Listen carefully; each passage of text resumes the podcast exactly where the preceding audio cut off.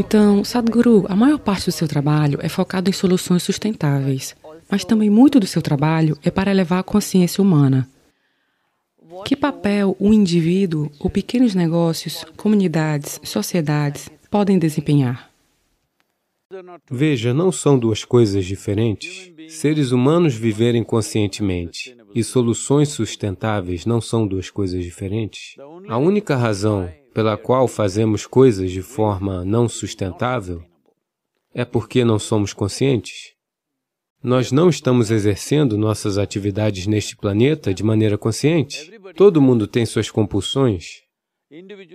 Os indivíduos têm compulsões, as sociedades têm compulsões, as nações têm compulsões, a realidade global tem suas compulsões. Para satisfazer essas compulsões, nós estamos fazendo coisas que estão destruindo a base da nossa existência. Isso é como a história clássica do Panchatantra, na qual um homem está sentado no lado errado do galho e o corta. Ele está fazendo isso porque quer ser bem-sucedido, mas quando alcançar o sucesso, ele cairá. É onde nós estamos. Nós estamos fazendo esse tipo de atividade insensata. Quando obtivermos sucesso, cairemos. Verdade. Cada um de nós deve estruturar sua vida de tal maneira, o que eu estou usando hoje? Para onde isso vai? Esse tanto de consciência. O que quer que eu esteja usando hoje? Para onde isso irá amanhã? Onde vai parar? Qual é o seu destino final? Agora, uma coisa importante é que na Índia, como nação, nós temos sido uma nação têxtil por centenas de anos ou milhares de anos. Houve uma época em que vestimos toda a Europa e a Arábia. Literalmente, 60% das roupas vinham da Índia.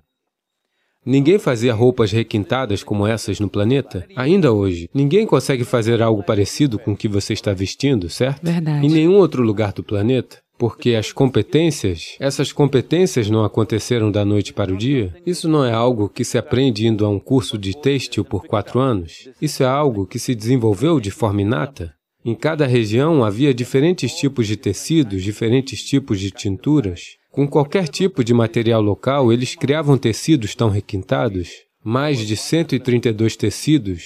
Haviam tecidos distintos no início do século. Neste momento, entre 65% a 70% deles estão praticamente extintos. Nós estamos tomando algumas iniciativas nesse sentido, falaremos sobre isso mais tarde, mas o têxtil tem sido a nossa maneira de fazer as coisas. Precisamos retornar a isso. Isso foi desestabilizado essencialmente durante a Era Britânica, quando eles quiseram quebrar sistematicamente a potência têxtil indiana, porque queriam construir Manchester, o que fizeram com sucesso, ok? No momento, as pessoas orgulhosamente apelidam Coimbatore de a Manchester da Índia. Eu digo, por favor, não façam isso. Deixe-os chamar Manchester de Coimbatore da Inglaterra, porque aqui é onde a verdadeira tecelagem e fiação e tudo estava o algodão, certo? Têxteis. Esta é a região onde isso acontecia. E em cada região existem maneiras únicas. Se trouxermos isso de volta, mesmo num contexto razoável, se desenvolvermos os mercados necessários, se revitalizarmos as competências já existentes, eu estou lhe dizendo, neste país facilmente empregaremos algo entre 200 a 300 milhões de pessoas dentro dos próximos 5 a 6 anos. Algumas iniciativas estão sendo feitas pela indústria têxtil, muitas regulamentações foram alteradas, nós também temos trabalhado com eles, mas isso não é suficiente se você quiser uma revolução. Além do mais, para tudo isso você precisa de mercado. É por isso que você é muito importante. Essa é a razão pela qual eu estou falando com você. Porque precisamos de mercado? O comércio deve ser sensível à estética? O comércio deve ser sensível à sustentabilidade? No momento, eles querem ir a uma loja e comprar 10 roupas de nylon. Se vão às compras, ninguém compra uma. Porque eles compram duas dúzias iguais? Uma, duas, três eles vão usar, depois disso se cansam e novamente, antes mesmo de usarem essas duas dúzias, já compraram de novo, certo? 85% das roupas no planeta, no período de um ano, vão para os aterros sanitários.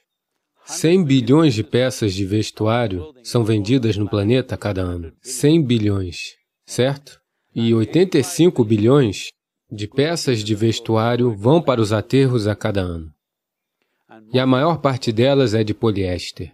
Uma das formas mais perigosas de poluição é A polifibra, que está flutuando por todos os lugares, está no ar, está no solo, está na água. Alguns pesquisadores encontram na placenta. Sabe, a polifibra está na placenta, que no ventre da sua mãe você a pega. Alguns deles estão dizendo, não sabemos até que ponto esses números estão corretos, mas está na direção correta.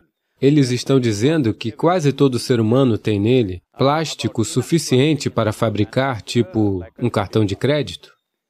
Você sabia? Você tem que pagar. Um dia, se você carrega um cartão de crédito em seu organismo, você continua pagando, certo? Portanto, é esta a quantidade de plástico que está por toda parte, mas todos estão tentando condenar o simples saco plástico. Não estou dizendo que você não deve condená-lo, mas é que está na moda. Esse é o problema. Porque um simples saco plástico que está voando na rua Algum mendigo, algum catador de lixo reciclável pode pegar, e você sabe que na Índia a reciclagem está realmente num ritmo muito bom, não por causa de sua consciência sustentável, mas por causa da pobreza, eles estão catando. Quase 90% das garrafas de plástico são recicladas na Índia, é o único país assim. Isso não acontece porque somos muito conscientes ecologicamente, simplesmente porque as pessoas são pobres e estão catando todas as garrafas. Enfim, de um jeito ou de outro está acontecendo. Mas a polifibra, a quantidade quantidade de danos que ela está causando, a maneira como ela entra no corpo, especialmente em crianças que estão usando polifibra, porque a polifibra é muito, sabe, inflamável, por causa disso, eles a estão revestindo com, sabe, produtos químicos resistentes ao fogo. Esses produtos químicos foram considerados cancerígenos. Muitos dos problemas que as crianças estão enfrentando hoje em dia, crianças pequenas com problemas de tireoide, estão em grande parte ligados a esses produtos químicos não inflamáveis que eles estão usando nas roupas. Incluindo o autismo, várias coisas estão associadas a isso. O número de problemas que isso está lhe causando, você não sabe, mas com certeza muitos, muitos problemas aparecerão no seu caminho. Uma criança até 15, 16 anos de idade não deveria nunca usar nada de polifibra. Elas devem usar roupas orgânicas. Não que os adultos possam, mas pelo menos vocês são mais resistentes a essas coisas depois dos 17 e 18 anos de idade. Mas até lá é muito importante que você use fibra orgânica. Mas agora o problema é, quantas roupas você tem? E você não pode fazer isso com algodão ou cedo ou algo parecido, então você termina comprando poli-poli, certo? É mais barato, então muitos estão preferindo. Veja, mesmo o algodão e outras coisas podem ficar mais baratas se aumentarmos o volume.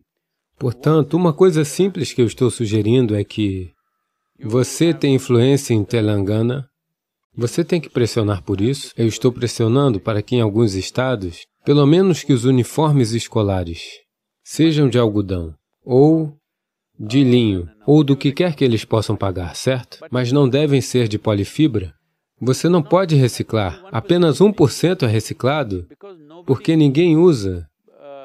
Essa polifibra, assim como ela é, ela é sempre mesclada com uma mistura complexa para obter várias texturas e o que quer que seja. Portanto, você nunca consegue reciclar esse material complexo. Se fosse somente o nylon puro ou a polifibra pura, poderíamos reciclá-los. Não se pode reciclar porque está misturada com várias outras coisas, portanto a reciclagem não é possível. Somente 1% da polifibra que você usa em termos de roupas é reciclada. O resto está indo para a natureza e está voltando para a gente de muitas maneiras diferentes, um cartão de crédito no seu coração.